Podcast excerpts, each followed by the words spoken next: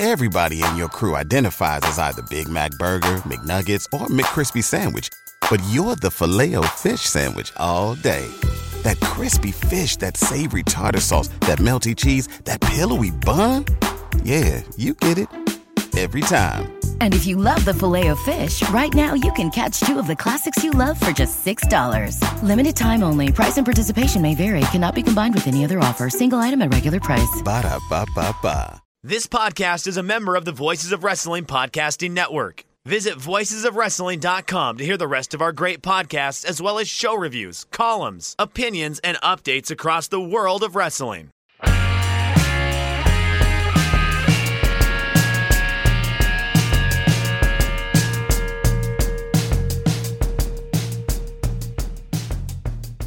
Hey kids, do you like professional wrestling? Well, we like professional wrestling too. This is Shake Them Ropes. I am Jeff Hawkins. He is Chris Novembrino. It is the day after Thanksgiving. I do not have leftovers. I'm thankful for that. Uh, even though, you know, it was a good dinner, but, you know, I, I went out of town for it. Uh, Chris, you have a good Thanksgiving? I did have a good Thanksgiving. Um, you know, like it, it was nice to go and spend time with my family. Uh, the people we had over for Thanksgiving, uh, like family, friends, or whatever, were chill. And I have been working on a lot of music. I got to do recording stuff uh, the night going into Thanksgiving Eve, so all the way up until midnight, and then I was up way too late uh, remixing. And no, I, t- I took this old song of mine, and this is kind of a new thing for me. I like took the old song and completely redid the mix to match a current song that I'm working on because I like I like this current song, and I think that this other song I heard was like hearing it. I was like, well, this would sound like a good pairing to this other song, but I have to completely rework the mix. So I got to spend several hours uh, reworking the mix, which uh, I to some people might sound like work, but like to me is like what I want to do with my life. So it was awesome. It was, it was really cool. We, my, uh, I went to Scottsdale, and my parents and uh, my aunt and uncle also live in Scottsdale, so we went to their house uh, a little more bougie than my parents are. They are about the whole thing. But uh, one of my cousins was also there. We I have two cousins, and both have families. And uh, one one of the cousins made it this year with with both his boys who are now age four and six. And, and I remember this time in my life when you'd go to dinners with strange people and you wouldn't want to talk to anybody at first, and then eventually you warm up to them. Kind of happened here. Uh, wait, wait, wait! You you grew out of that, is what you're saying? Uh, I might have grown out of that. I don't know. For I, it, I drink huh. now, so at, at, at these functions, so that helps a bit. Because I that's I'm working on that still. It's a it's a growth thing. It's a growth point. Okay. Uh, cool. Um, but uh, yeah, they weren't talkative at first, but then I'm moving chairs to the table, and they're these big, heavy wood chairs with like the vinyl covering a little part of it within the frame. And uh and they've started to warm up a bit. Like like the night started with one of the kids hustling my mom at a at a educational card game. It's like a do you draw one card at a time? No, you draw 10. He's just cheating, hustling my mother. But I'm moving the chairs and I put one at the table. It's just me and the two boys. They kind of give this she- grinnish, you know, devilish look in their eye as if they, they've they've discovered something. You go, know what we call these chairs? What? Call them the fart chairs. I go, what? Yeah, because they make these fart noises. They ran their hand across the vinyl, the, and then they just start making fart noises and start laughing hilariously. And like, this is the best audience I will ever have. I don't know what's going on, but the grandma comes and goes, Did you teach him that? I'm like, No, I swear to God, I didn't teach him this. I was getting framed for and just the rest of the night when the two are around me. I'm just like, this is this is this is what I become. I'm just looking at my mom going, This is not my fault. I swear to you, I did not teach these children about fart chairs or whatever they're doing. Are you there? I, am no, I'm here. I'm just like I'm trying to think like why didn't you? I, I don't know. I was trying to play the straight man actually to them. I'm like, oh, those chairs don't really fart. So you're egging them on. Almost. although almost, although later- almost, or actually, 'Cause Well, I, well- what, what I just feel like I got was Uh, a bit of uh, a confession. Well, no, no, no, no, no. After dinner, a couple Jack Daniels in, it's like just just would won't well. just everybody would start doing it. After after Jeff had a couple cocktails, he started egging on the kids, much to the parents' chagrin. But other than that, I was I was I was pure, Chris. I was good. I was a good boy. I behaved. I got a cookie after I got home. oh, and, and this note uh, Shane Haste, after being cut, wrote, All jokes aside, I got nothing to be mad about. I had a financially great run, met some cool people, traveled, and had plenty of laughs. I, I have some great stories to tell in the future.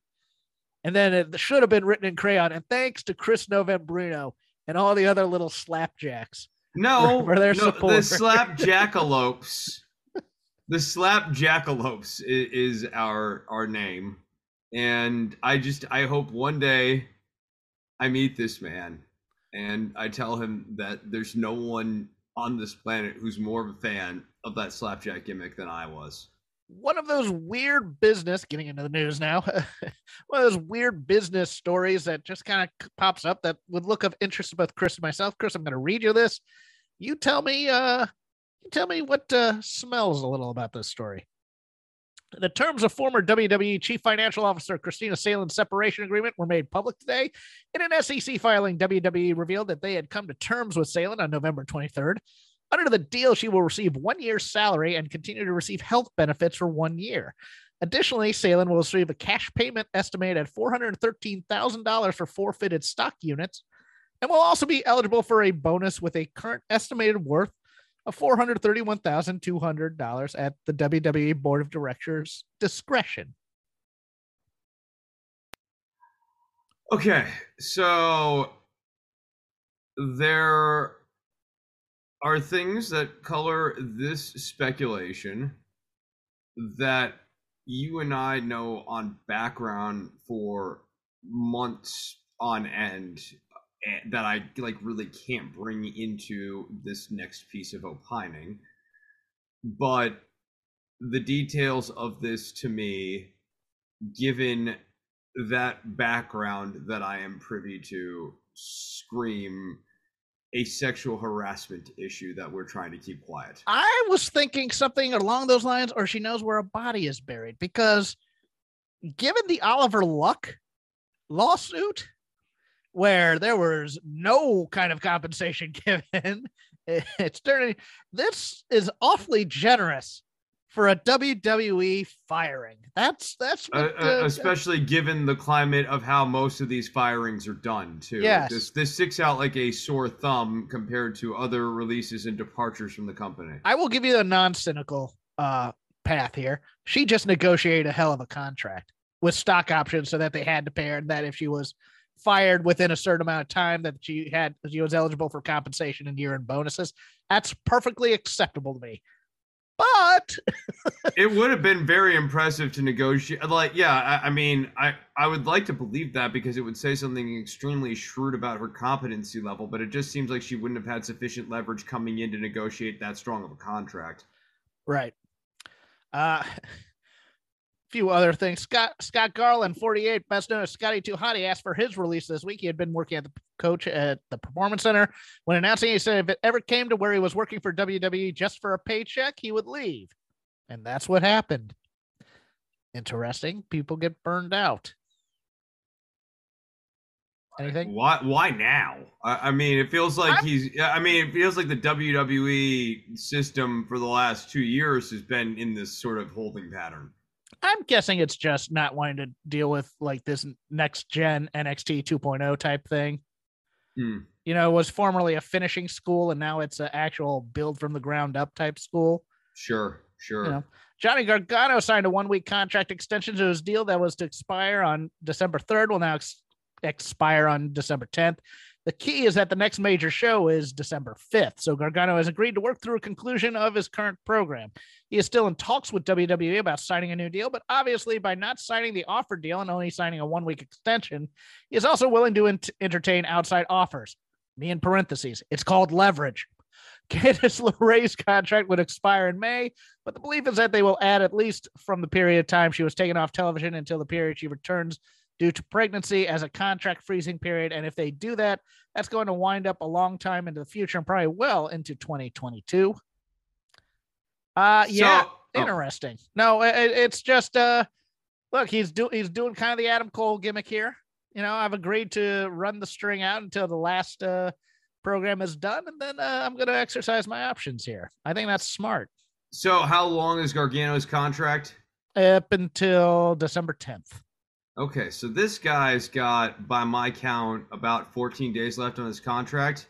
Correct. 14 days to learn where the hard camera is. Do you think he can do it? and to do the shocked face when somebody kicks out at two. You know, the level four shocked face. He needs to get that. Uh, he needs to get that under control, Chris. Yeah. No, I, I mean, like, look, uh, I, I think I feel like the writing's in the wall here, and can't or and Johnny's done, but maybe he gets a fairly lucrative offer to just kind of stay in this holding pattern. I kind of think that too, and I kind of think he wouldn't mind. I'm gonna. Uh, I'm yeah, gonna. I, I don't think I don't.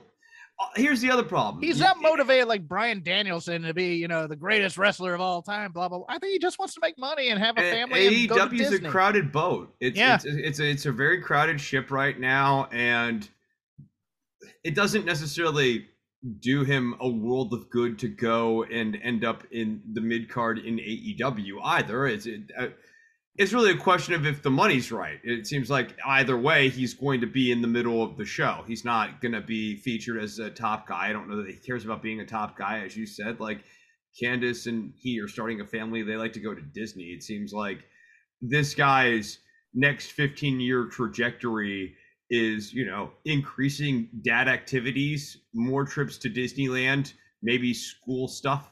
Um, like and, and less and less in ring over time. let me throw this at you because yes, he is at that point now where he is. He's kind of in the prime of his career, you could say. I mean, in terms of being able to go physically in the ring and, and having also the experience to build great matches, et cetera, et cetera. But he is the face of NXT in many ways. He was Johnny Takeover in many ways. Takeover now gone from all the branding on NXT War Games. So that's uh, part of the next future. There is no William. so then what is Johnny? I- There- If he can't be Johnny Takeover, what does Johnny Takeover mean? Well, here here's what I'm going to put to you. There is no William Regal now. There is no Samoa Joe.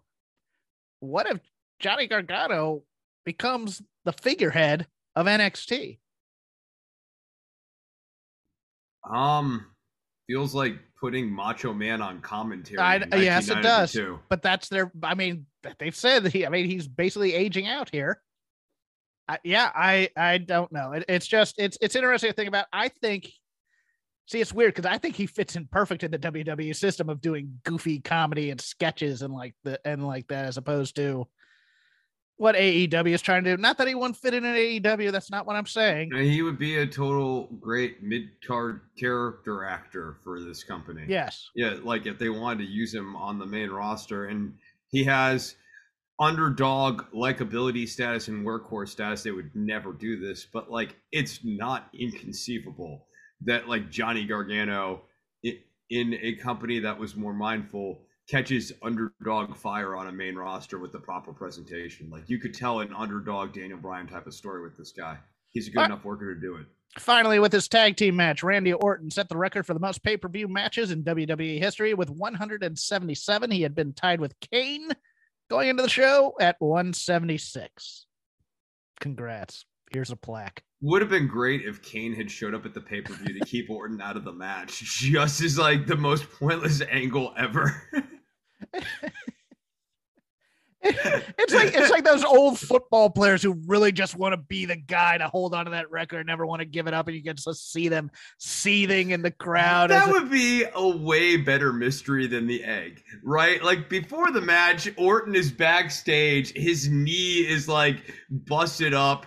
Uh, we don't know who attacked Orton. Riddle is an idiot and tries to be a detective to try to solve the mystery of who killed Randy Orton. And uh, we discover that it's Kane because Kane doesn't want Orton to ever compete in another pay per view match ever.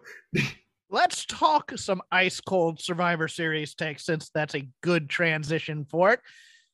Annual Big Four pay per view run by the WWE was a one match show, period. Charlotte and Becky, pretty damn good match. They have very good chemistry. They played into the drama of this. And then you could have shut the whole damn show off because nothing else mattered. Now, that said, your boy, Jeff Hawkins, at Crap Game 13, got a bit of trouble this week on the old Twitterverse from, uh, let's just say, uh, WWE simps, some of whom have blue check marks. Because I said this, Chris, in the in the lead up to Survivor Series, they had renamed the Battle Royal the Rock 25th Anniversary Battle Royal. The media blitz was all sorts of WWE superstars cosplaying as The Rock. If you don't pay attention to Twitter, you thought The Rock was probably going to show up at this show, especially with the Netflix tie in of his movie being there. They had laid the groundwork for it. And I got, I got, well, they never really said he'd be there, did they? It was a bait and switch, kids. It, it was, it, it was ludicrous, ludicrous, ludicrous. You, you name a because, battle royal after The yes. Rock, and at the end of that battle royal, the inherent expectation, it's implicit, sure. Well, but the cha- expectation is something like a bit. They changed a bit with the Pizza Hut sponsorship, I believe. Gotcha. Gotcha. But then when they when they well they set it up. Okay, they changed it a bit. The day yes, off, Jeff. Yes, yes. The I day know, off. The day off. Yes, yeah. Okay. Yeah. Going back to bait and switch. Yeah. Yeah. you got you got baited with the Rock and switched with Pizza Hut. Holy crap, that's a horrible deal. Um, but beyond, I mean, Pizza Hut. These are like squares or wheels of garbage. Um, anyways, the point being, the Rock. It, you create a the Rock Battle Royal the implied mindset of someone showing up before they know that it's going to be pizza Pizza Hut and whatever they're doing is that at the end of this battle royal, something like The Rock coming out and shaking the hand of the person who won the battle royal and maybe that leading up to an angle, that's something like the expectation.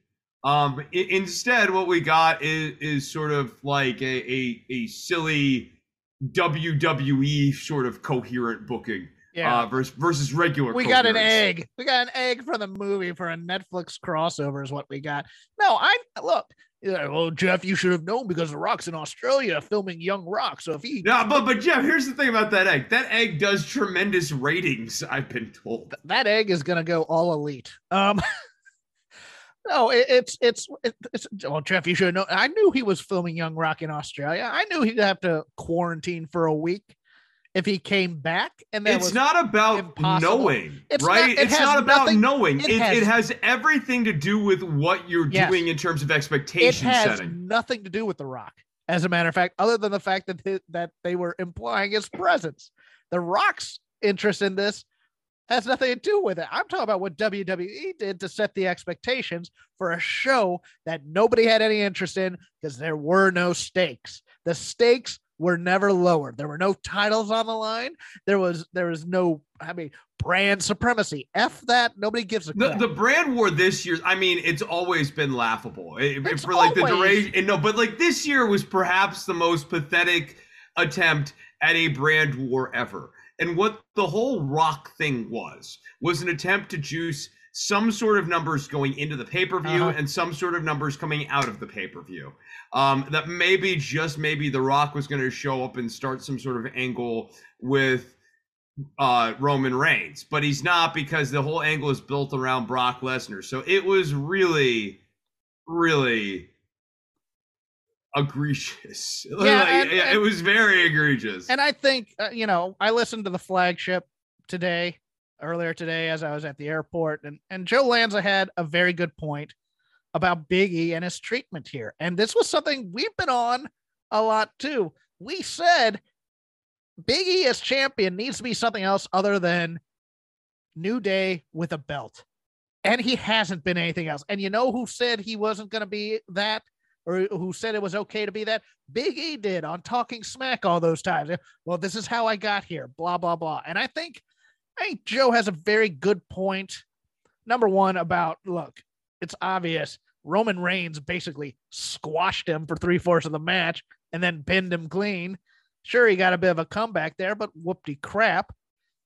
you know, he, he has a, he has a, a very good point about uh, how the fans are kind of reacting to this, but I don't think he's quite on target with it because it's twofold. It's not just WWE fans have really bought into this legacy thing and how, yes, if you get a title, it means it means you're important. It means they like you. It means oh the, these t- no the only people who titles are important are the people they tell you, and that's where Joe is correct. But there's another aspect to the Big E title reign, and that's also good. God, we don't want what happened to Kofi to happen to Big E here, and him to be irrelevant because he is a black man and he's a black champion. And so what happens is they buy in to to this thing where if you're being negative about the Big E title reign, you're being negative about Big E, and that's not the case.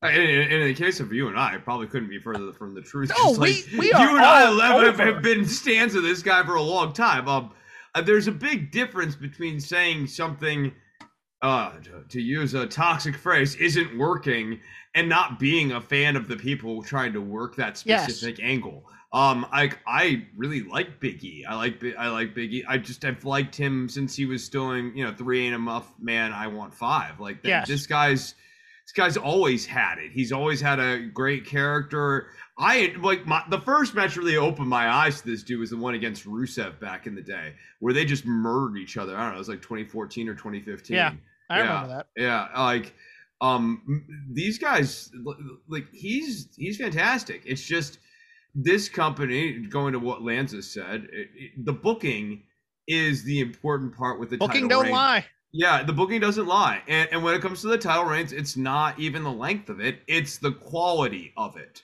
It's not the quantity. Yes, it's not it's, how many you have. It's the actual substance of the presentation of it. Roman Reigns is in an angle with fixed characters. He's never really made to show a lot of ass at any point. Big E um, get has to do goofy things and be the subject of goofery on a regular basis. Roman and, Reigns is in a badass feud with Brock Lesnar.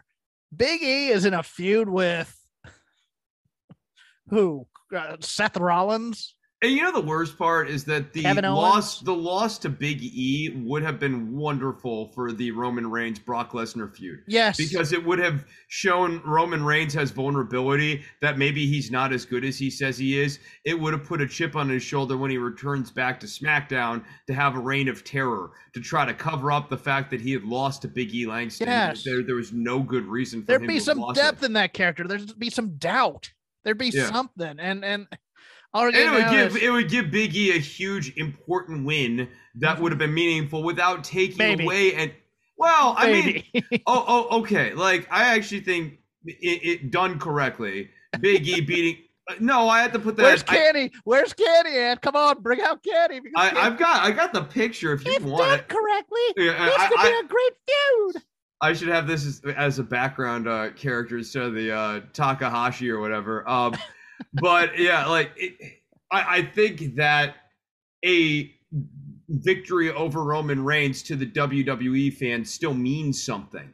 And so that's what I'm saying. Like if if done correctly, I think Big E beating Roman clean and even even more so beating off the Usos on his way to beating Roman clean at this Survivor Series match where the titles aren't on the line, but it's just a bragging rights thing.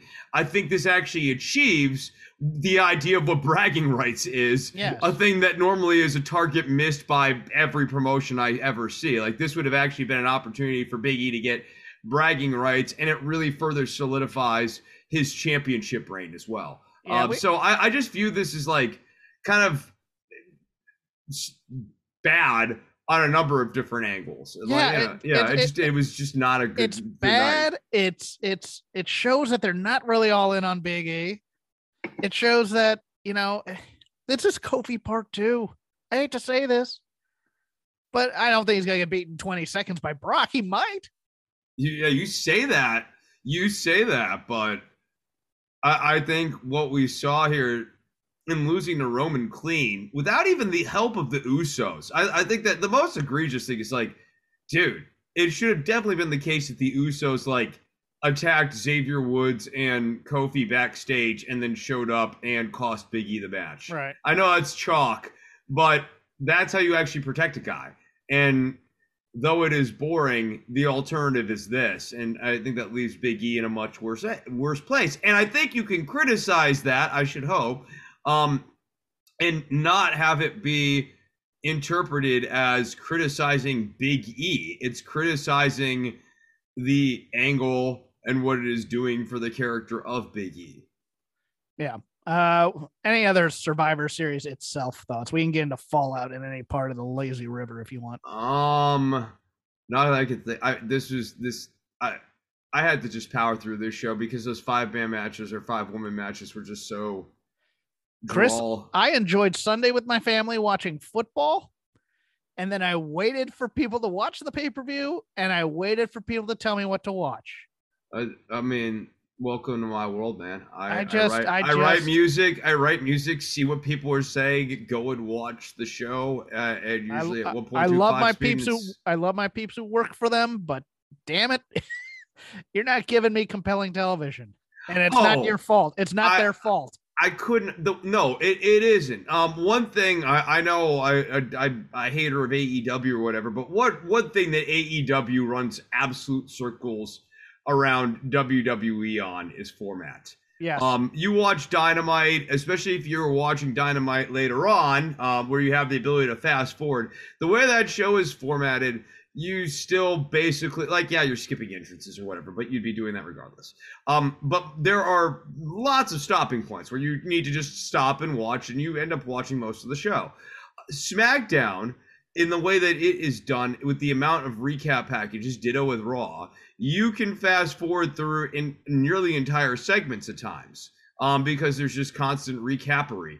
And then you get to these matches that are, you know, Happy Corbin and Madcap Madcap Moss. I like. I, I think you know what I know what that is. That's let's go to the scan bar and move this show forward. Moving along now is what that tag team should be named because that's exactly what I do every time hey, those hey, guys Chris, show up. I'll have you know that that Corbin Big E feud is what built up Big E into a title contender. Yeah, but that see here's the thing. that was Baron Cor- no or King Corbin. I don't remember. Like, but it was King, like one, Baron, yeah, Sheriff, Yeah, yeah. Yeah, happy, happy. Yeah, middle manager Corbin. Middle management Corbin. I want yeah. next. Uh, what, what what else can we do? Uh, midlife crisis Corbin. I'm Yeah. looking forward to where he tries to grow the hair back. Guy in the hot dog suit, Corbin. Yeah, old guy yeah. at the club Corbin, where he's wearing a gold chain and a button-down shirt with too many buttons unbuttoned. Um, what else can, can we get? bitter convention going Corbin, where mm. it's like, hey, did you used to be at WWE a long time ago? Yeah, kid, fifty for the autograph, hundred for a picture. Okay, how about twenty for a picture? oh, that's too much, Mister. You weren't that good. No, I, I, I, you know, like WWE's format right now is so browsable. Um, whereas AEW, even if you don't love every angle on the show or whatever, like the show as a format is a coherent format where, provided you're into the angles that are odd, you're watching everything because they move stuff along. That uh, they're more guilty of having too much stuff versus They are not enough. And, They I would say, anything, overstuffed sandwiches. That's the problem. that that's their problem and they might actually benefit from the occasional recap package from things like on dark and elevation or uh behind the elite or whatever uh their show is like like if, those are going to be relevant because like you know for example um i don't know has there been kenny omega fallout? Because if it's if it has been like i haven't No, seen it on no, he, he, no, they wrote him off with They- the uh, uh, with with that uh, backstage interview after Full Gear. oh, okay okay like the, they didn't do like anything on like being But it- here's the weird thing: there's no flow to it, and the fact is, you have NPCs who have been introduced to keep the keep the show flowing, and they just drag the show down because it becomes it becomes backstage politics of, of the television show, and it's just Well, and Adam Pearce's character uh, has like no flavor. He's generic devious. yes. Like, le- level one, le- level one evil. Not like you know, not level two where he's like down at the ring yet. He's just at level one evil. Funky Um, training program. It- It's you know, don't monologue your plan yet, but accidentally reveal it as you're talking to people. yeah, I, I just Yeah. it's boring. Okay, time to give a shout out to our sponsor. Sponsor this week is MyBookie. New copy. Yes. We hope you didn't fill up on Turkey Day because at MyBookie the fun is just getting started. This Cyber Monday, MyBookie is giving you a bet one get one free promotion on the Monday night football games. On Cyber Monday, bet against the spread on the Week 12 Monday night football game and whatever you wager up to $100. You'll receive that same value back in a risk-free bet for Week 13's Monday night game. MyBookie is the only sports book where buy one, get one means you're the one holding the bag. Don't miss out. Head out to mybookie.ag this money, Monday, money, money to get in on the exclusive promotion. To set the stage before you redeem the bet one, get one free promotion, why not wager on the biggest matchup of week 12, the LA Rams versus Green Bay Packers in a clash of NFC juggernauts? Don't look for either side to hold back. Bet the over and thank me later. Noted that is their copy, not mine. Set yourself up for success by doubling your first Whoa! I don't No. know. Anytime you say bet the over, I kind of go, oh, that might be. Yeah. Set yourself up for success by doubling your first deposit when using promo code ROPES at MyBookie. That's promo code R O P E S to double your initial deposit all the way up to $1,000. I myself might be betting a little bit on the college football games tomorrow. We have the Commonwealth Cup between my valiant Virginia Cavaliers and those evil, evil Virginia Tech Hokies. Hate them. Bet anything, anytime, anywhere with MyBookie. We thank MyBookie for their sponsorship of Shake Them Ropes and other shows here on the Voices of Wrestling Network. And now, Chris, the trademarked, uh, the trademarked. I'm trying to think of the other words for, for that that are like trademarked, but patented lazy river of wrestling criticism. For those of you who have not listened to this show in a long, long time and just happen to be on here on the holiday weekend, welcome back. No TV reviews, nothing strict. Anything in wrestling we watched that crosses our mind can be part of the lazy river of wrestling criticism. And as I opened up with Starcade 89 last week and gave a lengthy monologue, Chris, you are up, sir. All right, so I'm going to begin tonight's lazy river at a point that I was like not prepared to begin at about two hours ago, and I guess that has to be on the subject of Pat McAfee. Pat McAfee is someone who, in the ring, um, when he had his feud with Adam Cole, I thought he was quite good. I actually think that he was like a very good on the microphone performer, and like really excelled at that part of it. On commentary, he has been a bit of a wild card for a long time now, but an enjoyable wild card. Does he blow the angles on a regular basis? Yes, but I think most of us don't care because the angles suck. Sorry, WWE fans, but like that's kind of the reality, right? Like you'd care, like if this was Adam Page and Pat McAfee was doing some of the things on commentary with Adam Page, you'd be like, "Whoa, this guy's like commentary war crimes. I want him off my TV." Um, but the reality is, is you don't care because he's doing it with Rick Boogs. Wait, wait, hold on. He's he's ruining the angles, those those those very subtle, you know, intricately planned angles.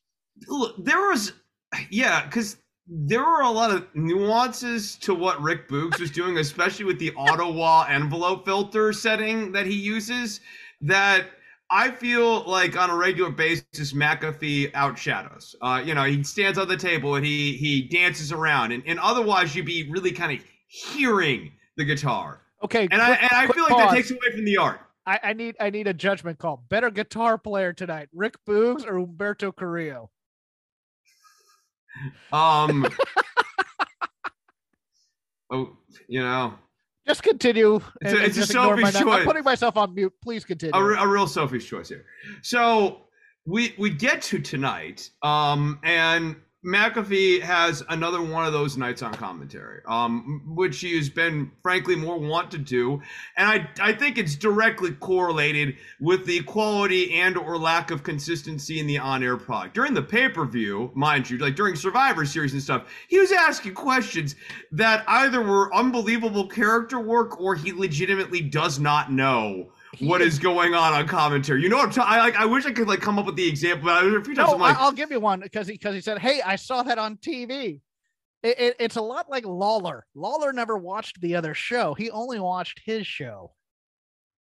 Hmm. So uh, so it's one of those things where he doesn't really know what's going on Raw because I believe he's I, he might be doing a radio broadcast at that time of a of a football game. I don't think he's on the Monday night or I, I don't know. Maybe he's just taking the night off. Who knows? But continue.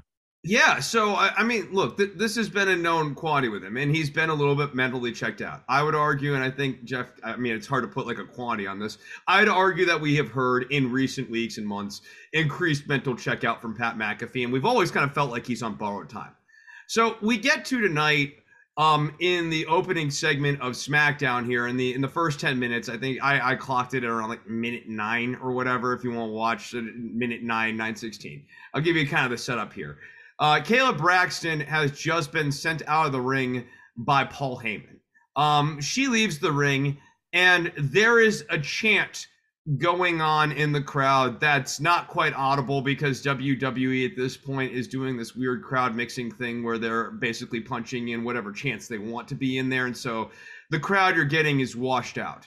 Um but I think what's important to juxtapose this next moment up with is the incident on Monday here where we had a fan jump Seth Rollins. And the standard protocol for commentary is to call the action and not call something that isn't happening. So I bring that up because you know, like Byron Saxton, real quickly, get he he thinks it's like a part of an angle, like he doesn't know what's going on, and then they're like, no, no, no, stop, Byron, and Byron stops.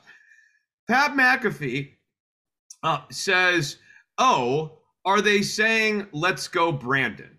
Um, and real quickly, for those of you who are not familiar with the phrase "Let's go, Brandon," um, or in the it- United States, you know. yeah, or in the United States here. Um, so Jeff Hawkins and I have a uh, a language code. I know. Don't look at me like that. We have a language code on this show, I right? Okay. Yes. Yes. No, no. Like, like we we have certain words that you and I have agreed upon. Like we say them off air We- or one other we- on, we- regular. We try and keep it radio friendly for the most Right, part. right, right, right. So, like, you know, and, and we both agreed on this a long time ago. Yes. And, and so, for me to actually explain what the literal definition of the phrase "Let's go, Brandon" is, um, actually would require me to break that code. I'm not going to do that. If you want to go and Google that, you can. I'll, I'll put it to you this way: it refers to the current president of the United States, Joe Biden. Um, and it is a word that you can't say on television. It's essentially it's it's a verb. Um, expressing Meaning to copulate. Yes, expressing a negative sentiment towards the current president, Joe Biden. Yeah. Um, yeah, like and and let's go, Brandon. I, like you, you can go into what's the meme about, or you uh, you know, F you. It's it's F you. yeah, yeah, f you, Brandon, or uh, f you, f you, Biden. F what, Brandon mean, what, what, what if this is really all just about getting this guy named Brandon? um, no.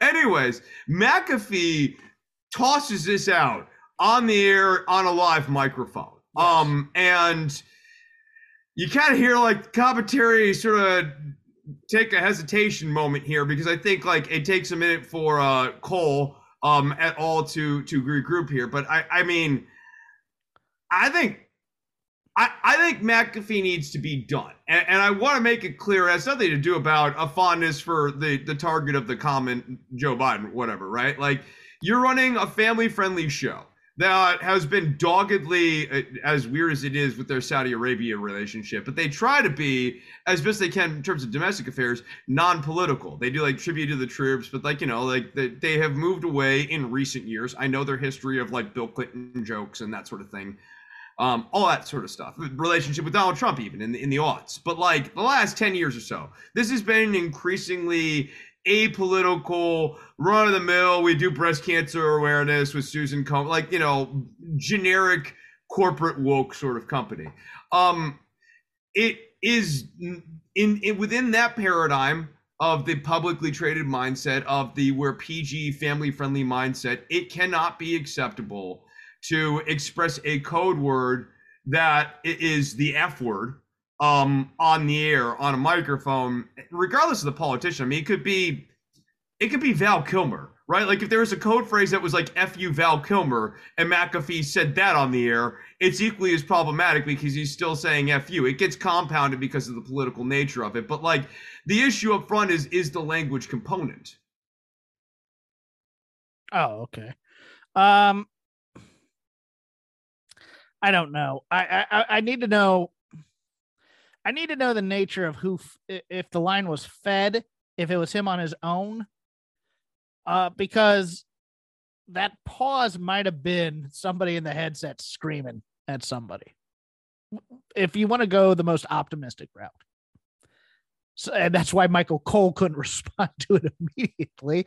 That's because, as, as you know, they're wearing headphones and they're getting screamed at if they say dumb stuff on the air, things like that. If it was fed to him, he's not getting canned. No, no, if it was fed to him, he's not getting canned. Right. But boy, is that a damning indictment. Yes, but this Vince wasn't friendly to, to the Clintons, as, as you noted as well. So it's it's one of those. I, okay, what do you do if they fed him the line? I mean, who- who- what? I mean, in terms Well, of obviously, you send the cops in, you arrest him, no, Jeff. no, no, no. Oh, I know, I know, I know that, but it's just it's one of those things. Well, well, McAfee has to go. Well, he was fed the line. Well, I, I, what Ah. I'm saying, what I'm saying has to go. I, I mean, it's a lot. I, I, I'm just, I'm canceling him or whatever. But like, no, like, I, I think it's bad on co- when someone's on a live national broadcast to express fu period uh whoever it is um and, and doubly so when you start involving politics because i mean even in better times it would still be a bad proposition but these are not better times Yeah, I, I, I just it's so stupid to do it. Just don't do it. No, it was it was it was, it was egregious. I, I just I mean I, I when I say he has to go, I'm saying like they literally could put someone else in that commentary booth next week. I, Yeah, he, and I- McAfee is adding nothing. See, that's weird because I find him going. I don't want to say that that terminology. I say him going away from the patterned thing. Something. By now, it's gotten a little patterned, especially with the Boogs Nakamura stuff, where he's dancing on the table and things like that. I get, you know, you gotta have your go-to bits at work that were spontaneous before. It's a little Robin Williamsy, but I still. I am still a fan of somebody just not being saying all the right things. Even if they're wrong, even if, like in this case, this is wrong. You shouldn't say that. But if you replace him, you get Corey Graves. And, and I don't want Corey Graves on a second show. Chris. No, I, I I get that, but what you are speaking to, it- you're speaking to the, the symptom. You're speaking Yeah. to the symptom, which is that the program is so boring that you need Pat McAfee uh effing it up in there to keep you engaged Yes. because you don't enjoy Yes. what they are getting. I know, I get it. I feel Jeff, we agree. You- No, I know we agree. You're, you're, you're in the circle. You're in this. I, I'm here. It's a big hug right through the Zoom You know what we need? We need Aunt Pam back. Damn it. This Yeah. country's falling apart, and Aunt Pam's. I think you could. look- You there's a correl, there's correlation there. No, no, I feel you. Um, no, I, I, I- I'm just like I get that, but we like Jeff. It, this is like when you're. I need to talk to you. Sometimes, Jeff, we like people for the wrong reason, and and I there's a there's an appeal. I, I Jeff, look, look, look at my love life. Sometimes we're attracted to people who are wrong for us, um, but we need to know when to cut our losses and acknowledge that we can like something, but we like it for the wrong reason. No, Chris, hold those bags. It'll come back up to its full value again. Don't ever give up. Uh, okay. My turn. Uh, CM Punk, MJF, the 20 minute promo battle. I really liked it. I liked it a lot. I'm still wondering if I loved it. That's, that's, and you guys are going to know why because I've said this before. And I know I've been, I've been, I've been sussed about this by others. I've been sussed about this by Lanza and Kraetsch too. At the same time, I, is there too much WWE commentary in these put downs? You know, are they character put downs or are they life put downs? That's the question I have here because they're kind of they're towing a bit of the fourth wall here. And I like the heat. Don't get me wrong, I really do. And yeah, I liked the Miz line. I don't know if I loved the Miz line, but I liked the Miz line, you know, where, where you're you're just a less famous Miz, as if the Miz is really famous. Well, he was on Dancing with the Stars. And he But has his own he reality ha- show. But he that's has not the WWE outfits. Stuff. Yeah. Oh. Yeah. I, I just it, it was, you know. Yeah, Punk left. You can make fun of that. That's good. Um it was a good promo battle. It was it was a great promo battle. I'll say it's a great promo battle. Was it an all-time promo battle? I'm not willing to go there just yet. Give it some time. I think these two can do better than this. Because I don't even think MJF got off some great lines on Punk necessarily. I think MJF kind of went cheap on the, you know, the punky Brewster stuff, and you know that, that was a little dismissive as Weasley. I think I think MJF. I mean MJF has had some strong, strong lines in the past, and this didn't even cut the surface. And if he goes there, I think Punk could. uh I think Punk could really get into this. But as a starter, sure, I really like this a lot, Chris. Uh, what what did you think? Uh, for note's sake, just as a thing, they went a little long, which made some of the other matches have to cut time, which which is a little bit of a problem with the formatting, and of course the jam band style of hey, you don't want to cut people off at the knees, but hey, you know maybe maybe tighten it up a little bit in terms of the in terms of the staging and presentation. But uh, your thoughts? I liked it. I thought it went long. Um, I I thought what kept me from getting to the next level because initially I was like, all right, I'm here, and I think MJF and Punk have great chemistry. Yes. Uh, I it, just it that there's a lot of stuff in this angle that works. This is not like Danielson Page for me. Like I, I broadly speaking, this is a coherent. This is not a like indie coherent sort of angle. This is like a coherent coherent sort of angle for me. Um, and and I'm digging it. Uh, but I think where this missed me a little bit is that MJF's motivation for this promo was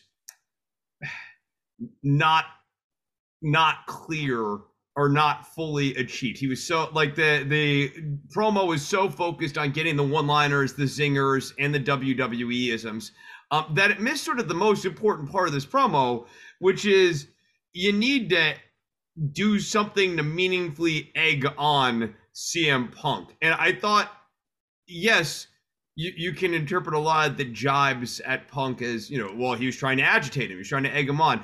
But like there's a certain level of extra targeted needling that needed to happen at Punk to really make Punk want to fight MJF, especially with Punk sort of coming out and saying, My opening salvo was I already shut you up. So like why am I here? Like, Yeah, what that was what do we almost a talk- that was almost scoreboard right there. Yes, but then right. after that, no, I no, I think you nailed it because I couldn't I couldn't put my finger on. it, But no, that's very good. Let me expound on that a little bit uh, because it's a great point.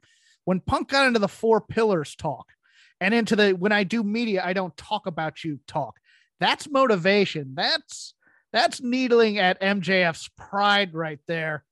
And and there's a little bit of difficulty in MJF's character right now because they're really playing up the I'm going to be a free agent in 2024 and I got Bruce Prichard's phone number and WWE is going to want to talk to me type of thing, which I know it, it's supposed to egg on a certain person who's using AEW as they they just they just don't want to watch WWE anymore. I get that. I get that as as a thing.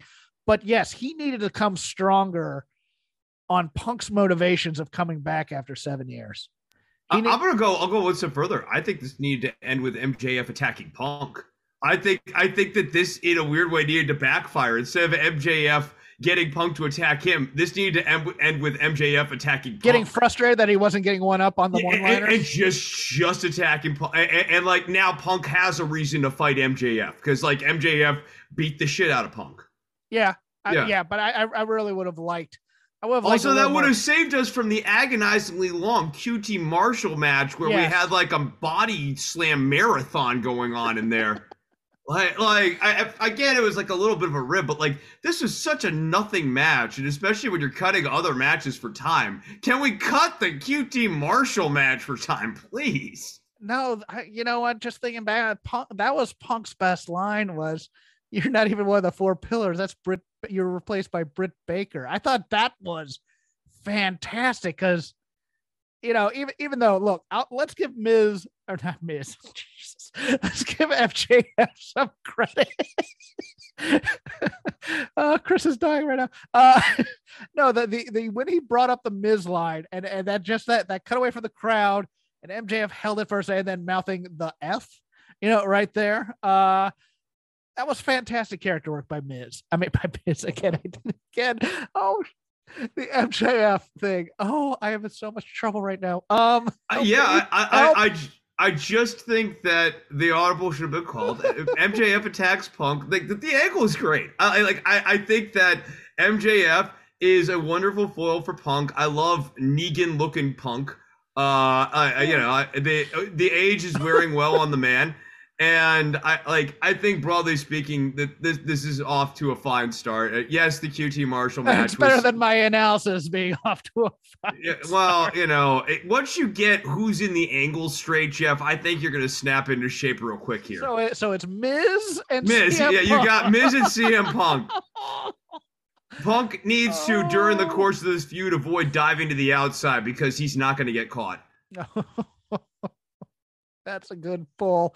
Uh, your turn in the lazy river, sir.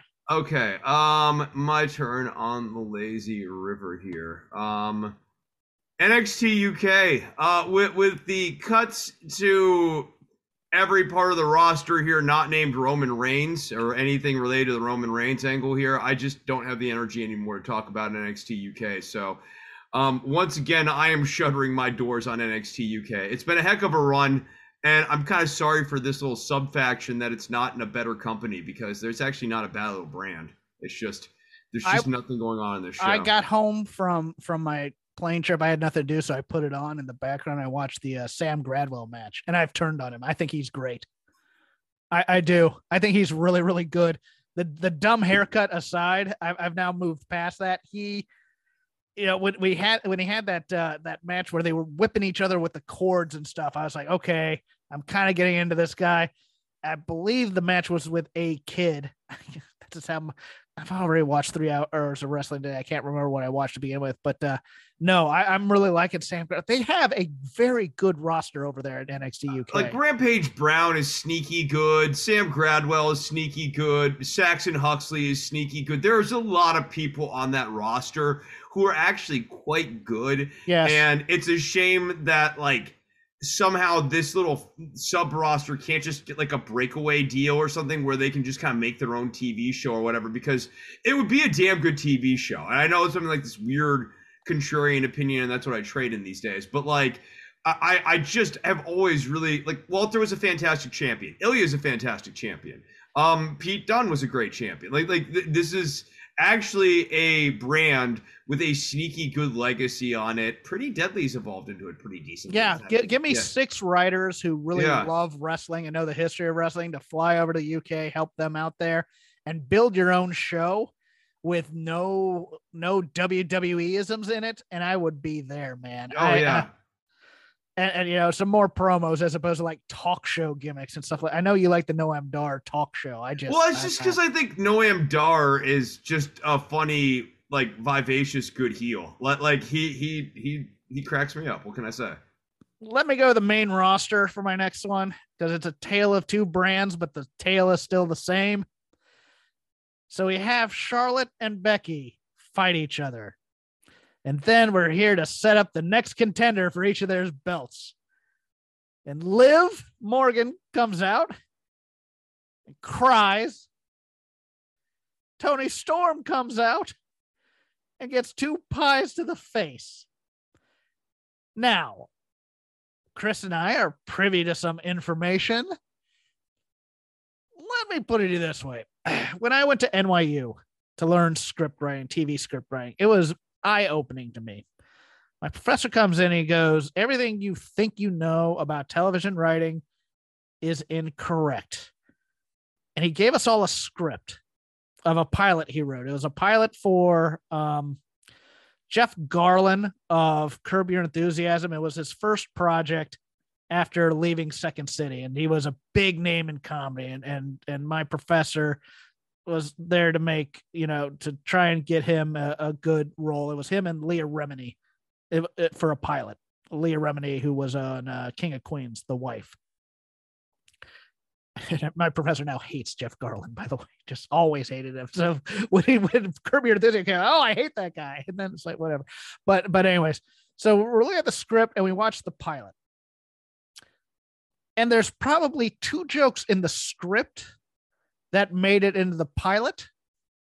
And he says, "Here's what you learn: just because the byline says written by, that doesn't mean that's who wrote the show."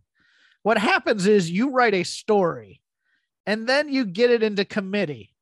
And then jokes get taken out, jokes get added back in, plot points get taken out, plot points get revised, plot points get created and then put in, and then they film it in front of a studio audience. But your name is still on it. I will say that for one of these programs, that's what happened and leave it at that. Probably for both of these programs, that's what happened and left it at that. But I'm going to tell you this people in my timeline, not very happy about the Toni Storm program. They, they just thought that this made her look like an absolute geek. And I don't think that was the intent, but that's what happened. What's the easiest choice you can make? Window instead of middle seat? Picking a vendor who sends a great gift basket? Outsourcing business tasks you hate? What about selling with Shopify?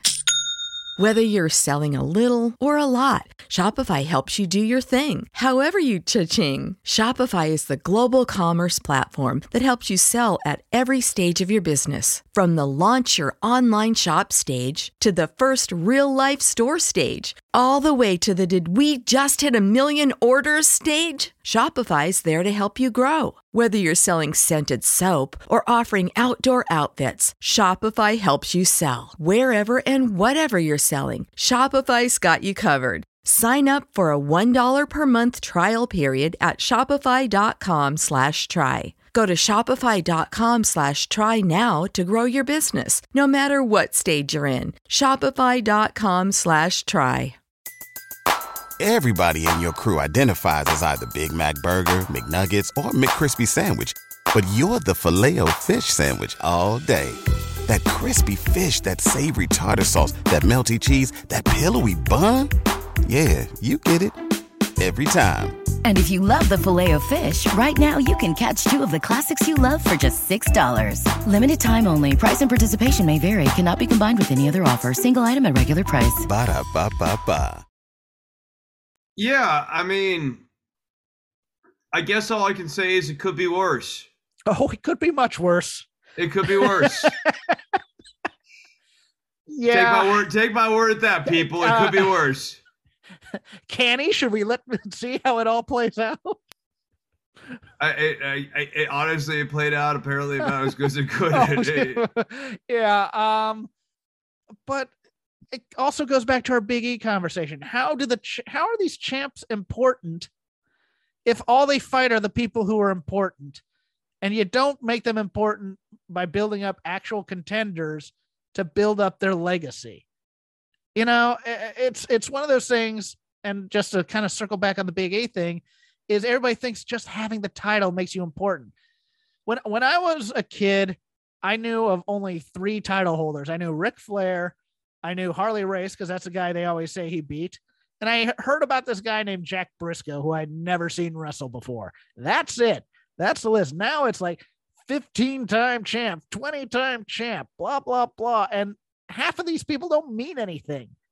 And it's, and that's back in my day. Yeah, sure. It's a little bit of that.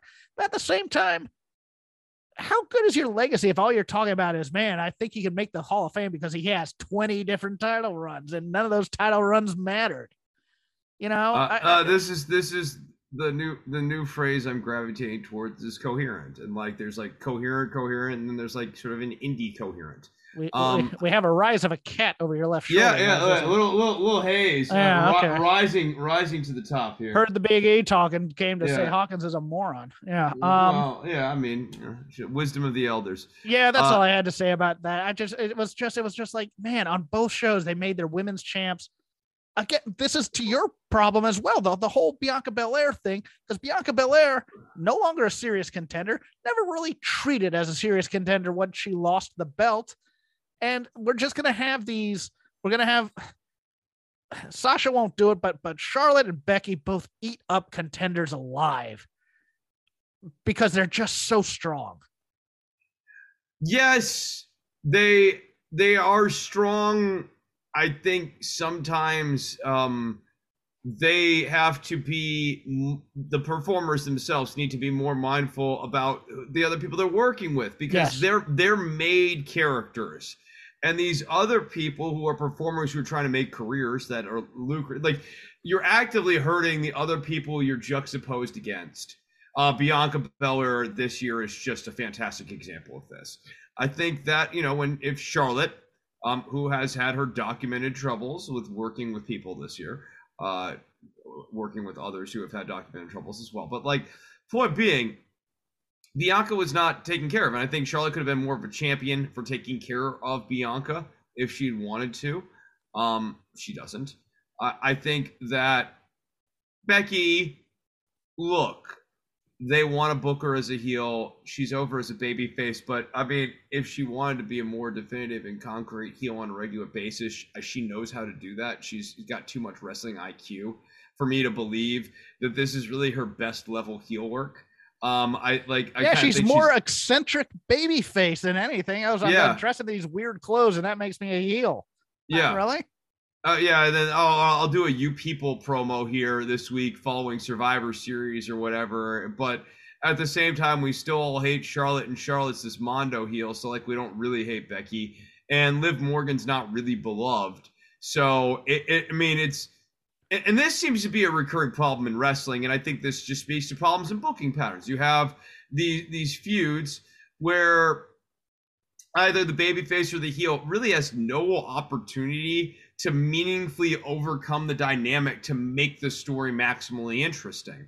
Um, maybe Liv Morgan, and, and this is what's weird about this. Liv Morgan might very well beat Becky Lynch, but even if she does, the way they've been telling this story won't make it feel like Liv Morgan beat banana peel, banana yeah, peel finish. Right. Even if she does get a title reign, yeah, right, right. It's not going to feel like she really beat and exceeded and, and, and rose to the level. She might defeat Becky Lynch. She might get a W and win a title, but it won't feel like Liv Morgan leveled up right. to Becky Lynch's right. level. And also, and, and, and, that's been a problem. I, I would say, company to company, uh, broadly speaking, I, I've seen this a number of times this year. And what happens is they're just going to run the program back again, which doesn't give that heel the chance to go away. Which is why Kenny Omega leaving right now to get surgery is so damn perfect.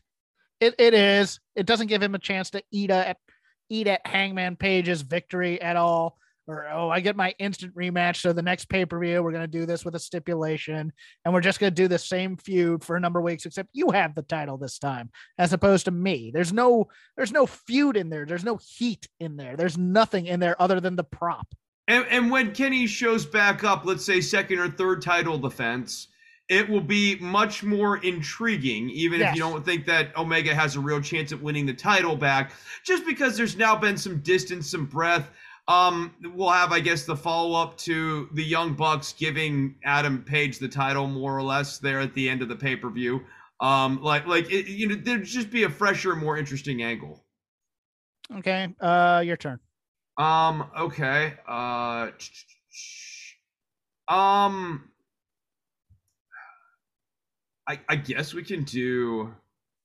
Yes, I guess I'll just go ahead since I'm like kind of scanning here. I kind of got caught flat-footed. I didn't realize we were right at the end of that. I'll do Danielson and uh, Cabana here. Okay. Uh, um, I I like the tooth stuff. I think. I mean, I think that made this good. This was um, cut for time because of the punk segment. Yeah, I mean that's fine because I don't think that this match actually needed to go super long um like like that, that i really i don't actually think that that needed to be that way i think adam page comes off as slightly a bad friend when he doesn't show up until way after the match is over i mean once cabana's lost the tooth and daniels is parading around with the tooth for what seems like an eternity um it feels like adam page should be out there angry and, and pissed and just ready to kill this guy. Yeah, right. Like, I, I mean, maybe even call an audible here because, or like, it, you know, thought the tooth is an unplanned thing, right? Um, call an audible here because, like, Danielson now has almost gone past the point of believability. Now, well, it's, it's, it's he has rat- stupid baby face syndrome. Yes, it's ratcheted up the, the the stakes. It's like not only are you beating my friends, you're maiming them now.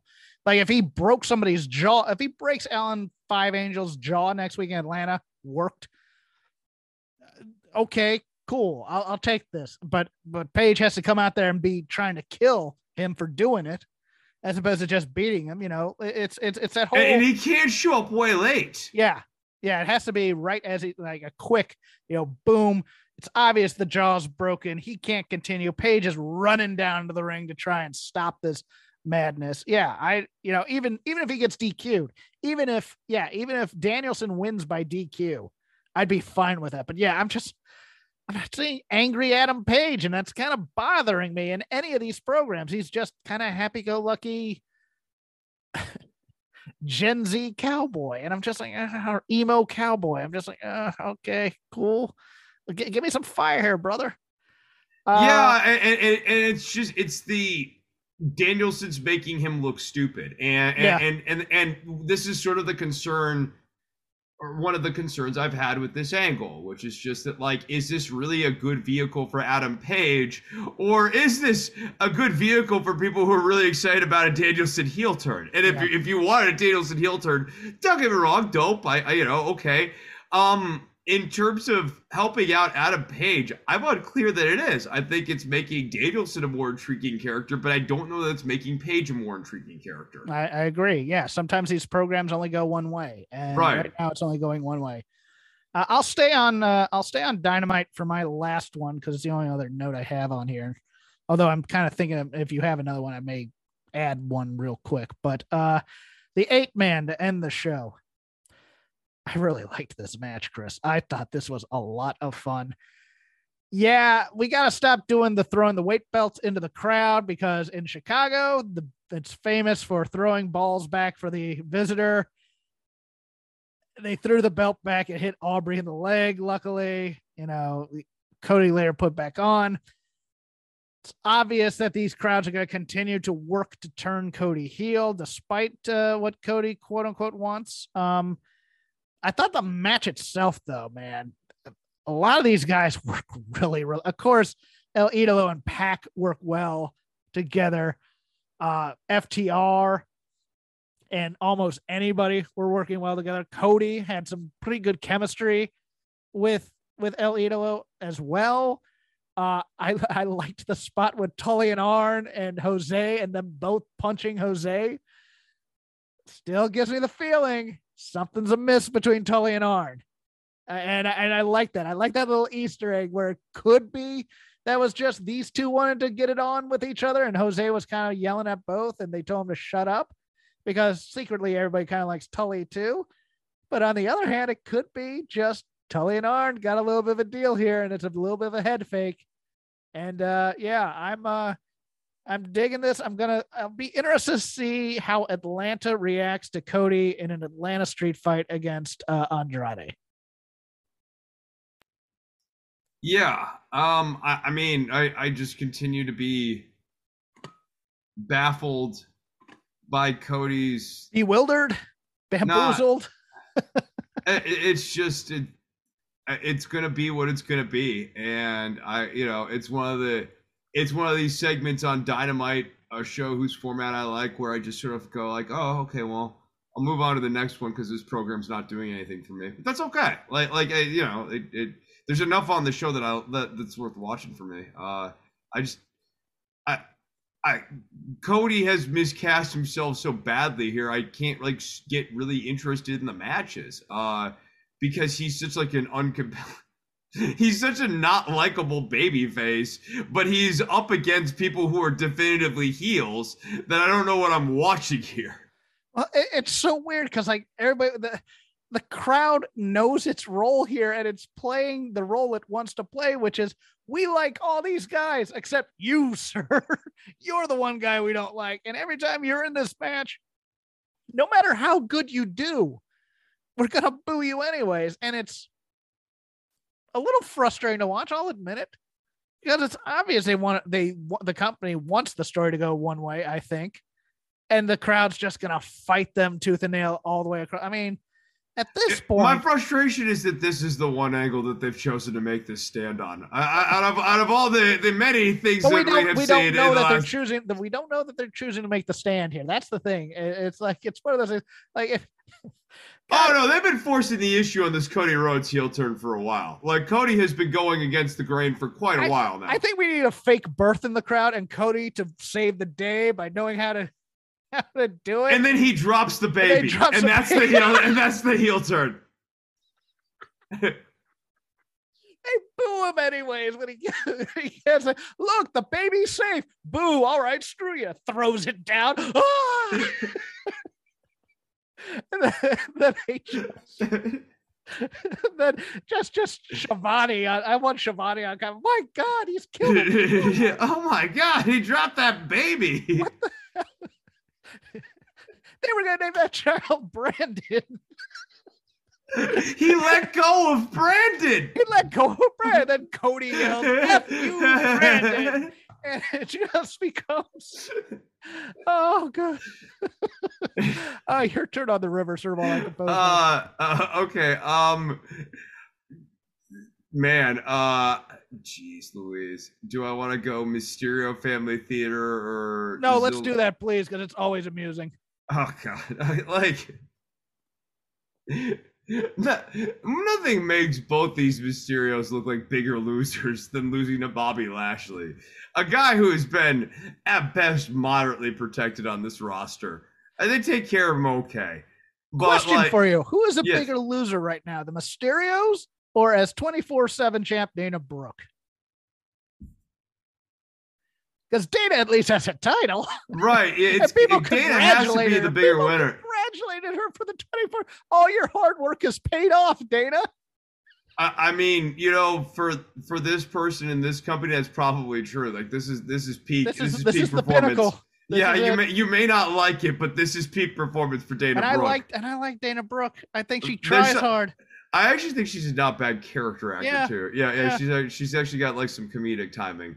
Um, and then the other one was Austin Theory as the reveal for the Golden Egg. Oh, this but- golden egg. Nothing, nothing tells you more. Don't give a damn about our future mysteries than the payoff of Austin Theory being the out of nowhere surprise reveal of this is the guy who's got the egg, and the, they never And it established. turns into a title shot for as we said before, this could have been hint hint much, much worse.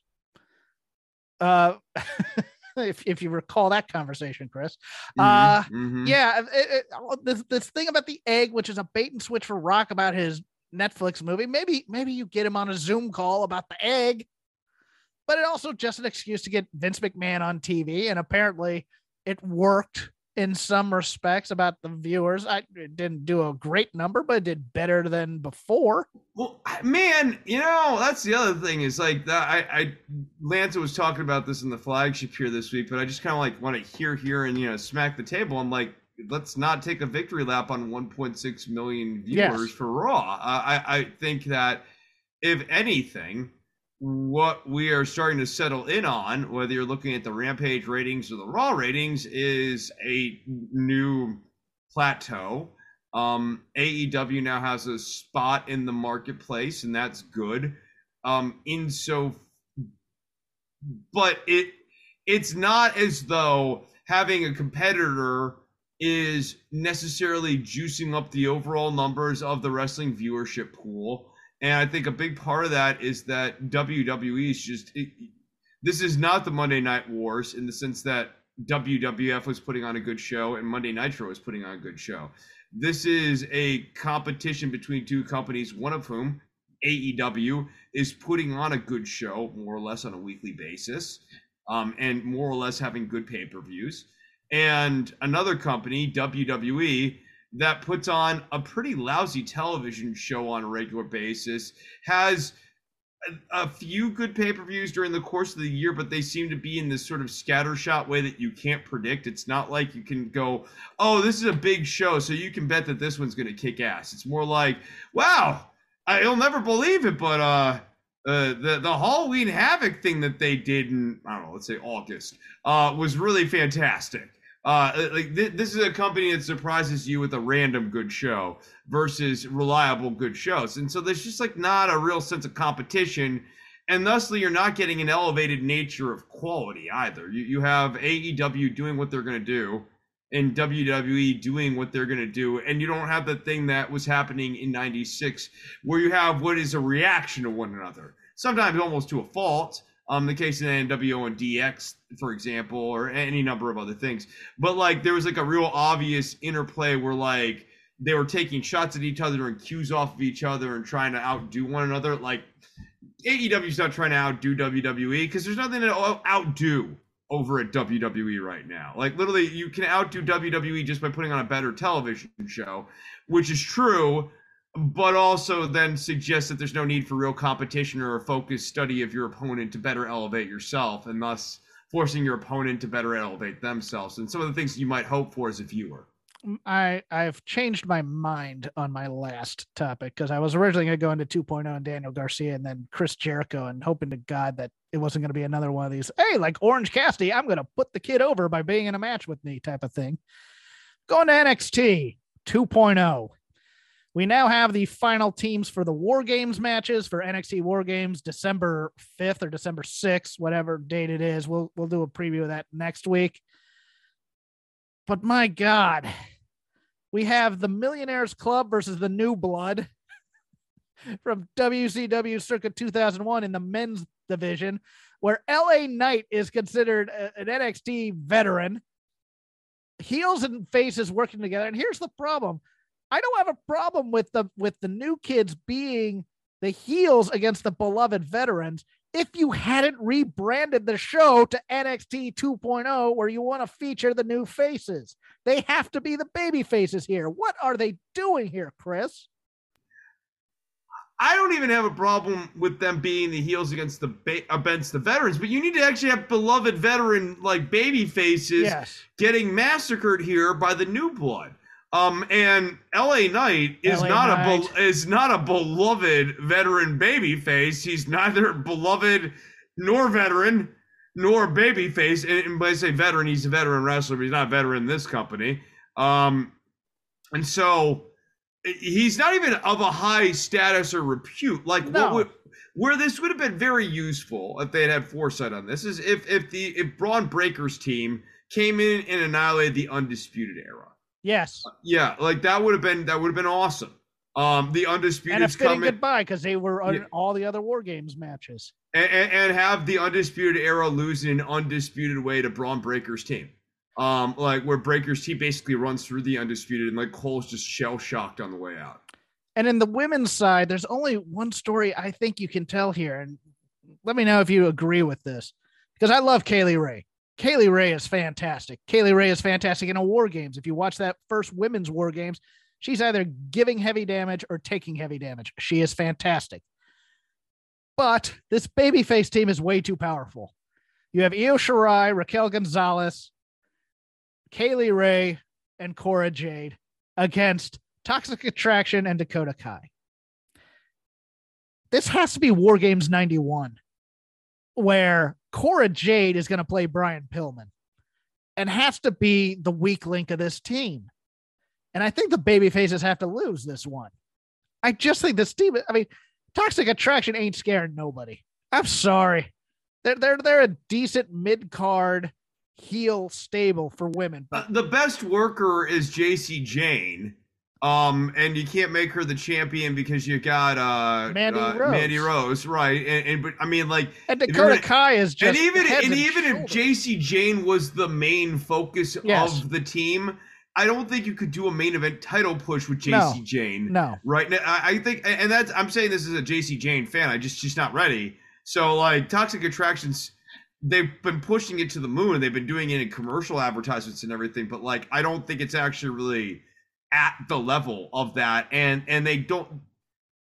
They have not had the ability, not necessarily Toxic Attraction, but like also NXT to help build up Toxic Attraction to feel like that sort of commodity. Yeah, don't get me wrong. Dakota Kai is fantastic. Dakota Kai is going to work her ass off in this match. Um, but she is head and shoulders above these other three. And and you can't do something with Raquel Gonzalez just being a world beater here because we've seen that before. We saw it when she was a heel to build her up into this babyface thing. If she's not working as a babyface champion, you know, it's it's it's it's on them, quite frankly, because they've done everything they could for her for the most part. But man, this babyface team is way too strong. I think what should happen is Kay Lee Ray should turn on the team and join Toxic Attraction, but basically as like an inside job thing where she like claims that she's getting in with Toxic Attraction, but it's all just a double cross Toxic Attraction. Oh, no, no that would be that would be a total Kay Lee Ray sort of move. I yeah, I would rather her her have the have the have the deal with Dakota because I'd love for her and Dakota be, just also take the NXT Tag Championships if, if they could, because I think that'd be a, a strong move. Yeah, I could see that.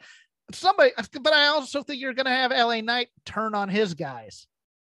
So you know, because he's the he's the guy that that would be most likely to turn if somebody's going to turn in that match. I don't want two double turns in a in a war games match. And both well, I think then we just we need to turn LA Knight solidly baby babyface during the course of this yep. match. Let me let me speak to you. Uh, yeah. He just cuts promos throughout the course of yeah, the match. Yeah, just cut promos through the match. Yeah. Yeah. And with that, we will close the lazy river of wrestling criticism. Thank you, MyBookie, for sponsoring us. Code ropes, double your deposit up to one thousand dollars. Also, bet on the Monday night game with the spread. Get your bet on week thirteen uh, given to you. You can follow me at Crap Game 13. You can follow Chris at DWATG. You can follow the show at Shake Them Ropes. We are part of the Voices of Wrestling podcasting network. You can watch the show on YouTube, youtube.com slash voices of wrestling. Chris has a Patreon, patreon.com slash DWATG. Or don't yeah, worry. Yeah, yeah, yeah. Okay. No, it's DWATG. Yes, sir. Uh, don't worry about the government. is the name of the show. We just taped it earlier today. Uh, we do a the first time we've ever actually done like a, a live watch of uh we watched a portion of Tucker Carlson's interview with Kyle, Kyle, Rittenhouse for those of you interested in that. And we also actually talk a little bit more about uh, Let's Go Brandon if you want to hear more discourse on on that subject matter. All that's available on iTunes, Stitcher, Spotify, and over at patreon.com slash DWATG. We'll be back next week with the first NXT non-takeover special preview. War games. War games. Say goodbye to your credit card rewards. Greedy corporate mega stores, led by Walmart and Target, are pushing for a law in Congress to take away your hard earned cash back and travel points to line their pockets. The Durbin Marshall credit card bill would enact harmful credit card routing mandates that would end credit card rewards as we know it. If you love your credit card rewards, tell your lawmakers hands off my rewards. Tell them to oppose the Durbin Marshall credit card bill. Everybody in your crew identifies as either Big Mac Burger, McNuggets, or McCrispy Sandwich, but you're the filet fish Sandwich all day. That crispy fish, that savory tartar sauce, that melty cheese, that pillowy bun.